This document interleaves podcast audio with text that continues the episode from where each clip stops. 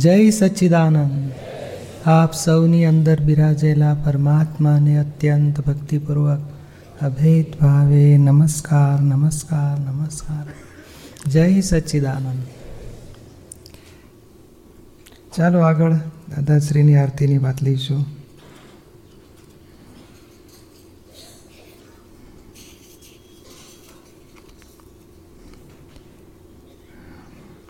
દાદા, આરતી. જય દાદા ભગવાન દાદા સંગમેશ્વર ભગવાન આરતી કરી જીવ ટાળે રૌદ્ર આર્ત અપધ્યાન એટલે દાદા ભગવાનને આપણે નમસ્કાર કરીએ છીએ, આપનો જયવંત હો। અને સંગમેશ્વર ભગવાન કયા એમને? સંગમ ઈશ્વર। એટલે બધા ભગવંતોનો જેમાં સંગમ થાય। એ કેટલાક છે ને, આ કાળને વિશે આ બીજા રામ કે મહાવીર છો। કેટલાક છે શિવ સ્વરૂપ છે, કેટલાક છે સહેજાનંદ સ્વામી સ્વરૂપ છે, કેટલાકે કૃષ્ણ ભગવાન. હા, એક બેન તો, એ કૃષ્ણ ભગવાન છે, જુઓ, દર્શન કરો. દાદા, કે તમને દેખાશે? જૈનો નહીં દેખાય. શાંતિ રાખો કે. હા, બધી એની, એને કૃષ્ણ ભગવાન તરીકે, પેલા કે છે, અમને ખુદા જેવા જ લાગો છે કે છે. તો કે, હા, અમે એવા જ છીએ. એટલે આ રેક કોઈના કહે છે, ક્રાઇસ્ટ ભગવાન જેવા. તો કે, હા, એવા જ છીએ. તો કે એ બધા બધા વ્યક્તિઓને પોતાના આરાધ્ય ભગવાન જે હોય ને તે એમનામાં દેખાયા કારણ. કારણ આત્મા સ્વરૂપે પોતે અભેદ ભાવે બધા સાથે વર્તે છે. હું તારાથી જુદો જ છું જ નહીં ને? તારી મહી બેઠેલો જ શુદ્ધાત્મા છું, ભગવાન છું. સંગમેશ્વર ભગવાન સ્વરૂપે આપ છો. અને આપની આરતી કરીને જીવ કહ્યું તો કે આર્ત ધ્યાન, રૌદ્ર ધ્યાન ને અપધ્યાન આર્ત ધ્યાન એટલે અમારું શું થશે નિરાશ્રિતપણું એ આર્ત ધ્યાન ઊભું કરે. રૌદ્ર ધ્યાન એટલે બીજાને કંઈ પણ દુઃખ આપો. આર્ત ધ્યાન એટલે કોઈને દુઃખ ના પહોંચે, ખબર ના પડે કોઈ છતાં પોતે દુઃખી થયો હોય, ભોગવટામાં રહેતો હોય, તે આર્ત ધ્યાન કહેવાય અને બીજાને દુઃખ પહોંચ્યું, ક્રોધથી, માનથી, કપટથી, મોહથી, ધાર્યું કરીને થઈ ગયું રૌદ્ર ધ્યાન અને અપધ્યાન એટલે જરાક વિચિત્ર ધ્યાન એટલે. એટલે આમ બેઠો હોય, ભગવાનનું નામ લેતો હોય ને પાછો કે કેટલી વાર બાકી રહી છે? હજુ દસ મિનિટ જ થઈ, હજુ પાંચ મિનિટ બાકી રહી ગઈ. આ જલ્દી પતી જાય ને તો સારું, તો અપધ્યાન કહેવાય. હા, એ એનું ધ્યાનમાં ભગવાનનું નામ લેવું છે કે વહેલું પતાવવાનું છે? એ ધ્યાન, એટલે ધર્મ ધ્યાન કરતાં કરતાં અવળા ધ્યાન થઈ જાય.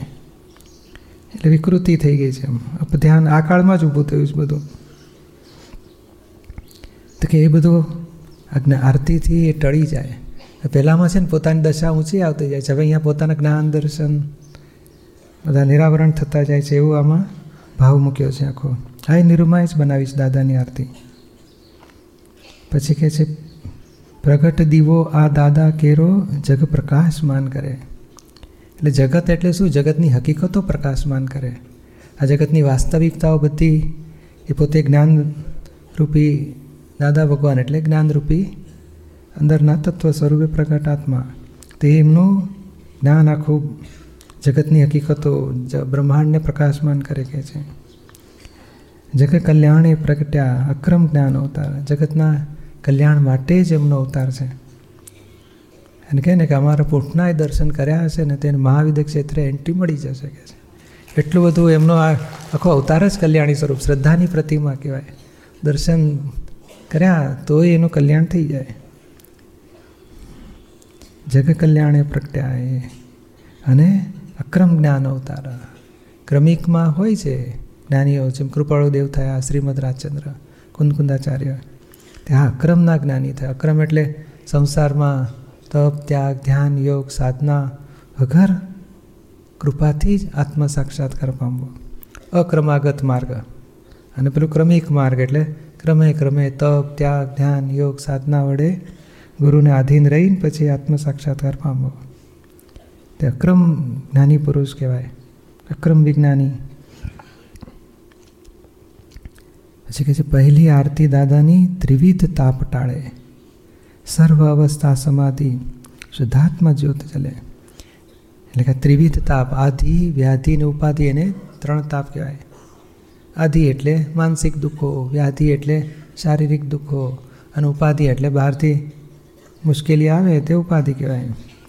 એ ત્રણેય ટળે કે છે એમની આરતીથી. કારણ એ દાદાની આરતી એટલે દાદા ભગવાનની આરતી છે. દાદા ભગવાન એટલે પોતાના આત્માની આરતી છે. અને પોતાના આત્માની ભક્તિ, શ્રદ્ધા, આરાધના થઈ તો આ સંસારનો આતિ વ્યાધિ ઉપાધિ ટળે છે. અને સર્વ અવસ્થા સમાધિ. હમ, પેલી અવસ્થામાં તન્મયાકાર રહેતો હતો ત્યાંથી આદિવ્યાધિ ઉપાધિને અસ્વસ્થતા વર્ત્યા જ કરે. અને આ તત્વમાં તન્મયાકાર થયો. હું શુદ્ધ આત્મા જો ભાન થયું એટલે એમ શુદ્ધાત્મા જ્યોત ચલે. એ પદ મળ્યું. તો કે આદિવ્યાધિ ઉપાધિમાં સમાધિ દશા. સ્વસ્થ પોતે પોતાના આત્મામાં રહીને સ્વસ્થ રહી શકે. અને શુદ્ધાત્મા જ્યોત ચલે. નિરંતર અનુભવલક્ષ પ્રતીતિથી ત્રણ પગથિયાથી ઉતરતા જ નથી. અને જે કૃપાળુદેવ લખ્યું ને, વર્તે નિજ સ્વભાવનો અનુભવ લક્ષ પ્રતીત. વૃત્તિ વહે નિજ ભાવમાં. પરમાર્થે સંકેત. આપણને એ દશા મળી છે, બોલો, અનુભવ લક્ષણ પ્રતીતિ. એટલે નિરંતર શુદ્ધાત્મા જ્યોત જલી કહેવાય. પેલું દેહાધ્યાસમાં અહંકારની હોય, બુદ્ધિની જ્યોત જલતી હોય. આ ખરાબ, આ સારો. અને આ નિર્દોષ અને વિનાશી, અને નિર્દોષી, અને હું અવિનાશી. જ્ઞાતા દ્રષ્ટા છું, એ પદ શરૂ થઈ ગયું. પછી એમની આરતીથી તો કે છે, આગળનું દશા ઊભી કહી તો કે કેવળ બીજી આરતી દાદાની કેવળ દર્શન કરે. પોષાય, ના પોષાય જગે ક્રિયામાં અકર્તા. એટલે કેવળ દર્શનનું પદ પ્રગટ થતું જાય. જ્ઞાનવિધિમાં આપણને એ જ દશા મળે છે કે આ જગતમાં જે કંઈ પણ કરવામાં આવે, તે જગતને પોષાય યા ના પણ પોષાય છતાં હું કંઈ જ કરતો નથી. એ ક્રિયામાં અકર્તા રહે એ દશા એને કેવળ દર્શન કહેવાય છે. નિરંતર ખ્યાલમાં રહે છે આપણને કે ના વ્યવસ્થિત કરતા હું શુદ્ધાત્મા. તો કે કેવળ દર્શનનું પદ. એને સહાયક સંકેત કહેવાય છે. તો કે હા, જ્ઞાન દશાનું આ પ્રગટ આત્માની આરતી થતી જાય, પોતે પોતાના આત્માની આરતી થતી જાય. તો કે એ દશા, જ્ઞાન દશામાં કેવળ દર્શનનું પદ આઈનું પૂર્યું કહે છે. જગતને પોષાય યા ના પણ પોષાય? કેટલાક લોકોને ફાવે કે આ બહુ સારું કરે, દાદા ભગવાનમાં જાય છે. કેટલાક કહેશે આજો ઊંધેરવાડે ચડ્યા. તો કે ભાઈ, હું કંઈ જ કરતો નથી. એ સૌ સૌની દ્રષ્ટિ પ્રમાણે એને ભાવ થાય છે. અવળા કે સવળા બાકી પોતે એનો નિમ, કરતા નથી કે છે. અને એવી નિરંતર જો પોતાનું ભાન રહે ને, એક અવતાર, તો પછી બોલો, આખા ફિલ્મની જેમ પોતાના મનોચન કાયના, કાર્યો, ક્રિયાઓ જોયા કરે, પોતે અકર્તા પદમાં રહીને, તો પછી એક અવતારી પદ બાકી રહે. કારણ આ આ ડિસ્ચાર્જ છે, ગયા ભાવમાં જેવા બી નાખેલા, તેના ફળરૂપે જ વિચારવાણી, વર્તન બધા ડિસ્ચાર્જ થઈ રહ્યા છે. અને પોતે એનો જ્ઞાતા દ્રષ્ટા જ છે. તો આ દ્રષ્ટાભાવ દર્શન, કેવળ દર્શનમાં રહીને પોતાને આ દ્રશ્યો જ્ઞેય સ્વરૂપે જોયા કરે તો આખું છૂટી ગયો. પછી નવું બંધાતું નથી એને. પછી ત્રીજી આરતી દાદાની, કેવળ જ્ઞાન પામે, સ્વસંવેદન શક્તિ બ્રહ્માંડ પ્રકાશે સ્વયં. સ્વસંવેદન એટલે શું? છે પોતે પોતાનું વેદન જ્યારથી અંતરાત્મા થયો ને, બહુ મોટું પદ કહેવાય છે. ત્યારથી પોતે પોતાનું વેદન ચાલુ થાય છે. એ આ અંતરાત્મ દશા. અને અંતરાત્મ દશા એટલે આ જીવાત્મ દશા હંડ્રેડ પર્સન્ટ છૂટી. મિથ્યાત્વ પરિતિ મિથ્યાત્વ પરિણતિ ખલાસ થઈ અને આ ક્ષાયક પરિણતિ પોતાના આત્માની સ્વપરિણતિ શરૂ થઈ અને એનાથી સ્વસંવેદન. એટલે પોતે પોતાનું વેદન, પોતે પોતાનો સ્વાદ આવતો ચાલુ થયો. પછી વધી વધીને સ્પષ્ટ વેદન સુધી પહોંચશે. પછી એનું જ ફળ પાછું વધી વધીને કેવળ જ્ઞાન પહોંચશે તો કે આ કેવળ જ્ઞાન સુધી પહોંચે એવું આ આ ભગવાન આરતી છે, ભગવાનની ભક્તિ છે. અને એનું ફળ શું? તો આખું બ્રહ્માંડ પ્રકાશ છે સ્વયં, પોતે જ આખા લોકનો જ્ઞાતા દ્રષ્ટા થાય કે એ અજવાળું આવરણ તૂટતા તૂટતા તૂટતા, અજવાળું નિરાવરણ થતું થતું થતું. કેવળ જ્ઞાન દશામાં ખરેખર કેવળ જ્ઞાન, નિશ્ચય કેવળ જ્ઞાન શું? પોતે પોતાના સ્વરૂપની રમણતા, અખંડ રમણતા, નિરંતરની. નહીં કૃપાળ દેખે છે ને, વર્તે નીચ સ્વભાવનું. અરે કે ને કે, પોતે પોતાની આત્મરમણતા થઈ તો કે કે, કહીએ કેવળ જ્ઞાન તે દેહ છતાં નિર્વાણ. એ નિરંતર આત્મરમણતા તે કેવળ જ્ઞાન થયું કે છે.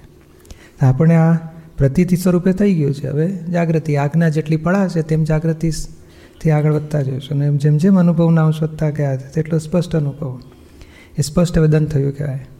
અને એ પછી વધતું વધતું કેવળ જ્ઞાન સુધી પહોંચશે. પહોંચશે જ. હવે નવું ઉતરવાનું નથી. હવે આ પરિણતિ વધતી વધતી અહીંથી સ્પષ્ટ વેદન પછી અહીંથી મહાવિદ્ય ક્ષેત્રે કેવળ જ્ઞાન અને ત્યાંથી નિર્વાણ પછી. સ્વસંવેદન શક્તિ કેમ કીધી? હા એટલે પછી એ જ્ઞાન શક્તિ પછી કહે ને પ્રકાશમાન કરવાની શક્તિ કહેવાય. આ વેદન ભોગવે છે પોતે. પોતાનો પોતે પોતાનો જ સ્વાદ અનુભવ કર્યો. અને હવે શું? તો કે પોતે પોતાના પહેલાં કયા જ્ઞેયો જોતો હોય છે? મન, વચન, કાયા અને જ્ઞેય સ્વરૂપે જોઈએ હવે આ બધી ગાંઠો બાંઠો બધું ખાલી થઈ ગયું. પછી ધીમે ધીમે પારકાનું દેખાતું થઈ જાય. અને એથી આગળ વધી વધીને તો કે આખા બ્રહ્માંડનું લોકાલોક પ્રકાશક થઈ ગયો પોતે. પણ આ શું છે કે અહીં કારણ સ્વરૂપે છે? કાર્ય સ્વરૂપે પછી થશે. એટલે આ શક્તિ એટલે શું? પોતે જ્ઞાતા દ્રષ્ટા પદમાં આવીને જ્ઞેયને જોઈ શકવાનું શક્તિ કહેવાય. જ્ઞાન શક્તિ કહેવાય, દર્શન શક્તિ કહેવાય. આમ શું છે? ગુણ એ બધું એક જ પણ એના પછી વિભાજન પાડે, કે આ સુખ, જ્ઞાન, દર્શન, શક્તિ. પછી ગુણો થોડા વિશેષ હોય. બાકી મૂળ એ જ્ઞાન જ છે. પછી કઈ રીતે વપરાય છે? ત્યારે પછી એ સ્વરૂપે ગણાય કે ભાઈ અવ્યાભાત સ્વરૂપ એનો ગુણ પ્રગટ થયો. બાધા પીડા અડતી નથી. એ જ્ઞાન જ અગુરુ લઘુ સ્વભાવ. તો કે એ પણ જ્ઞાન જ છે. ભાઈ, આ ગુરુ લઘુ સ્વભાવનું જ્ઞાન, જાણનારો અગુરુ લઘુ સ્વભાવ. એટલે એ બધું જ પોતે જ્ઞાન સ્વરૂપ જે જે પ્રતીતિ બેઠી હતી, હવે અનુભવમાં આવતી જાય છે ને હો, મારું સ્વરૂપ આ જ છે. આ પૂતગલના પરિણામોમાં પોતે એકાકાર થઈ શકતો નથી અને પોતે પોતાનો અભેદભાવ થતો જાય છે. એ અભેદભાવ થતો ગયો એટલે સ્વસંવેદન પણ વધતું ગયું. વેદન એટલે શું? અનુભવવું. પોતે પોતાને જાણવું, પોતે, અને જાણવાનું ફળ શું? તો સુખ પ્રગટ થતું જાય. એટલે પોતે પોતાનું સુખ ભોગવતો થાય છે. અને એ દશા પછી સિદ્ધ ક્ષેત્રમાં પોતે પોતાનું જ સુખ ભોગવે છે. પણ અખંડપણે અને અનંતકાળ સુધી. પછી કે છે ચોથી આરતી. મહાત્માને સ્વ સ્વસંવેદન શક્તિ ખરેખર શરૂ થયું છે. શરૂ થયું બે ટકાનો. ત્રણ ઇંચના પણ ભગવાન તો કહેવાય ને. ભગવાન તેર ફૂટના હોય નહીં ત્રણ ઇંચના ત્રણ ઇંચના તો થયા તો છે જ. અને તેથી જ એમ ગમે તેવું તોફાન થયા પછી પણ એક ખૂણામાં નિરાકુરતા એને વર્તે છે. એ તો બધાને અનુભવ છે જ. અને આ, અને જેમ જલેબી ખાધી હોય ને તો ચા ફિક્કી લાગે. એ રીતે આત્મસુખ ચાખ્યા છે તેથી સંસાર મોહ છૂટતો જાય છે અને સંસાર સુખ ભોગવવાનો મોહ છૂટતો જાય છે. પણ કેટલાક શું છે કે બારસો માઇલ પર ઊભા હોય, કેટલાક આઠસો માઇલ પર, કેટલાક છસો માઇલ પર. હવે ત્યાંથી પાછો ફરે છે. એટલે એ ભાઈ દસ ડગલા ચાલ્યા પછી કંઈ ફરક ના પડ્યો એટલે પણ તું પાછો ફર્યો છે, ઊંધો જવાનો અટક્યો. સીધો જવાનું શરૂ થયું. એટલે આ સાચું ચાક પ્રતિથી મૂળ આત્માની, મૂળ મૂળ આત્માની, મૂળ આત્મા જે પોતાનું સ્વરૂપ છે, એ જે સાચો આત્મા એની પ્રતિથી બેઠી છે. હંડ્રેડ પર્સન્ટ એમાં નિસંગ થયો છે. હવે આ જાગૃતિ રહે છે થોડી થોડી, કારણ કર્મોના ખપાવ્યા વગર જ્ઞાન મળ્યું છે. એટલે એ ભભૂ કહે ને, ત્યારે બધું અંધારું ગોર કરે. પણ પાછું એ પૂરું થાય ને એટલે પાછું લક્ષ્ણ પ્રતિથી પાછા પ્રગટ થઈ જાય છે. છે જ અંદર હતા જ. એટલે મહાત્માઓને આ કે છે ને આમ તો બે ટકા સ્પષ્ટ વેદન જ કહેવાય. પણ આ એટલું બધું પેલું પેલું આ જેમ જેમ આ ફાઇલો ઓછી થશે ને તો પેલું વધતું જશે ત્યારે ખબર પડે કે ના ખરેખર મૈચી ચાલુ જ છે. સ્પષ્ટ સ્પષ્ટ. નિરાકુરતાનું સુખ ચાલુ જ છે ને અનુભવ થયો છે તો જ એને તો જ લક્ષ પ્રતિ હા ને એ તો જ લક્ષને પ્રતિથી રહે ને અને તો જ પેલું સ્વસંવેદન કહેવાય. અનુભવ ના થયો હોય તો પાછું એ ના કહેવાય. એટલે શું છે કે એ અનુભવ ના થયો હોય તો ના કહેવાય. પણ આ શું છે કે એને એક આ ના પેલો બાબાને નથી દાખલો આપતા કે દીવો અડાડે આરતીનો આમ દજાડે. એક સેકન્ડ જ દજાડ્યો એને. એનો અનુભવ ટચ થઈ ગયો. હવે જેટલી વાર દેખે ને લક્ષમાં જ રહે હાથ જાડે ઊભું કરે, નો અડાય કે છે. એટલે નજીકે ના આવે. અને ચાર દાડા પેલો દીવો ના કરતો હોય તો રમ્યા કરે ને પછી દેખે ને એટલે એટલે સડી દીવો ને બધું લઈને એટલે દેખે એટલે ધીમેથી ચાલવા આ તો દચાડે કે છે. હવે હાથ ના ગાલે, એ ભૂલ ના કરે. એ અનુભવ ટચ થઈ ગયો. અને આપણને અનુભવ ટચ થાય છે. આ કેવું છે કે આ પેલી લાકડી હોય નેતરની, તેની મેં અહીં ઊભી રાખી હોય એમ દબાવીને. પછી વાળો ને તો આમ વળે ખરી? આખી વળે સ્થાન ના છોડે. તો આપણી વળી જાય. અને દાદાની સ્થિતિમાં કેવું, એને આપણું કયું ક્ષાયક સંકેત કહેવાય પણ? દાદાનું તો ગાઢ થયેલું હોય. ત્યાં હલે, આમ થોડુંક આમ વચ્ચેથી જરા બેન્ડ થાય, પણ પણ એવું ના થાય, એવું એ ના થાય. આપણે થોડું થાય બેન્ડ થઈ જાય, વાંકી વળી જાય. એવું ગાઢ, અવગાઢ જ કહીએ તોય ચાલે એમનું તો. કારણ ફેરફાર થવાનો જ નથી. તીર્થંકરોને અવઘાડ કહેવાય. એવું અવઘાડ કે આખું કહે ને એ કહે ને આખા બ્રહ્માંડનો ભાર જી લે ને તો વાંકું ના વળે પોતે. એટલે આપણે શું છે કે સ્થાન છોડતું નથી પણ વાંકું વળી જાય. કેમ? કારણ અનુભવ પ્રાપ્ત કર્યા વગર આત્માનું જ્ઞાન મળ્યું છે. અને આ કર્મો ખપાવ્યા વગર, આ ક્રમિકમાં તો ક્રોધને ક્ષમાથી જીતે ને માનને દીનતાથી જીતે ને લોભને બધું દાન ને બધાથી જીતે ને પેલું સરળતા કપટને જીતે. એ જીતી જીતી, જીતીને ઉપર ચડેલા હોય. કેટલું જબરજસ્ત જોર મારવું પડે એ લોકોને. એક માનને નમાવવું ને એ કહ્યું તો કે શિંગડા જેવું માન હોય પહેલાં તો. ગાયના શિંગડા જેવું. પછી ધીમે ધીમે ઘણા કાળે રબર જેવું થાય. રબરનું શિંગડા જેવું. પછી આ રૂના શિંગડા જેવું. અરે પેલા કે ને કપડાનું બાંધેલું હોય ને ટાઈટ. અને પછી ધીમે ધીમે રૂ જેવું થાય. બોલો, હવે એ થતાં થતાં તો આખા અવતારોના અવતારો વીતી જાય. અને પાછું એ એ કે ને ચોપન, ત્રેપન, બાવન સુધી ગયો અને એમાં ધક્કો વાગે ને તો છપ્પન, સત્તાવન, અઠાવન કરી નાખે પાછો કડક. કઠણ થઈ જાય પાછું. ભરોસો નહીં. એ કેટલો પાછો ફરે ને કેટલો ચડી જાય ઊંધો. જ્યારે આપણને એ બધું તૂટી ગયું. મૂળમાંથી તૂટી ગયું. આખું પ્રતિથી જ બદલાઈ ગયું હું છું જ નહીં આ. અને આજ્ઞા પાળતો થયો ને, આજ્ઞા પાળતો થયો ને, એટલે પછી સમજવું કે ભાઈને આ સ્વસંવેદન શક્તિ ચાલુ થઈ ગઈ છે. આજ્ઞા પાડતો હોવો જોઈએ. કે જ્ઞાન લીધું ને આપણે જ્ઞાન લીધું ને પછી આજ્ઞા પાડતો નથી. આજ્ઞાની જાગૃતિ હોય તો જ એની દશા પછી આગળ વધતી જાય. શું કહે છે? આપણી જ ભૂલો હા આપણી ભૂલો આપણને દેખાય ને ત્યારથી એ એ જાગૃતિ કહેવાય. સ્વસંવેદન તો શું છે કે અનુભવ લક્ષ ને પ્રતિથી શરૂ થયા છે એટલે એ બાદને કહી શકાય કે ભાઈ અનુભવ ટચ થઈ ગયો છે ત્યારે અનુભવ ટચ થવો એ મૂળ આત્માનો અનુભવ ટચ થયો છે. માટે એને આ પ્રસ પ્રતિથી લક્ષ રહ્યા કરે છે. હવે આ જાગૃતિનું ફળ શું? તો પોતાની ભૂલો પોતાને દેખાય. અને જેટલી દેખાઈ એટલી ખાલી થતી જાય એટલું નિરાવરણ થતો જાય. એમ કરતાં કરતાં અંશે અંશે અનુભવ વધતો જાય. પ્રકાશ વધતો જશે હવે. સ્વસંવેદન શક્તિ વધતી વધતી વધતી પહેલાં પોતાની ભૂલો બધી દેખાતી થાય. અને છૂટતી જાય. પછી અને કોઈ દોષિત ના દેખાય, નિર્દોષ દેખાય જગત. એમ છૂટતું છૂટતું બધું આવરણ છૂટતા જવાના. પછી પંચમ, પછી ચોથી આરતી દાદાની અદીઠ તપ કરે. જ્ઞાન, અજ્ઞાન ભિન્ન ભેદી, સ્વચારિત્ર લહે. એટલે અહીંયા દર્શન થયું, પછી જ્ઞાન. અને પછી દર્શનમાંથી જ્ઞાનમાં જતા વચ્ચે તપ હોય છે, અદીઠ તપ. તપ એટલે શું? કોઈ કહે, તમે અક્કલ વગરના છો. તો હું એ કહું દીપક તને કહે છે, બરાબર છે ને? આપણે પહેલેથી ઓછી છે ને? વાત સાચી છે.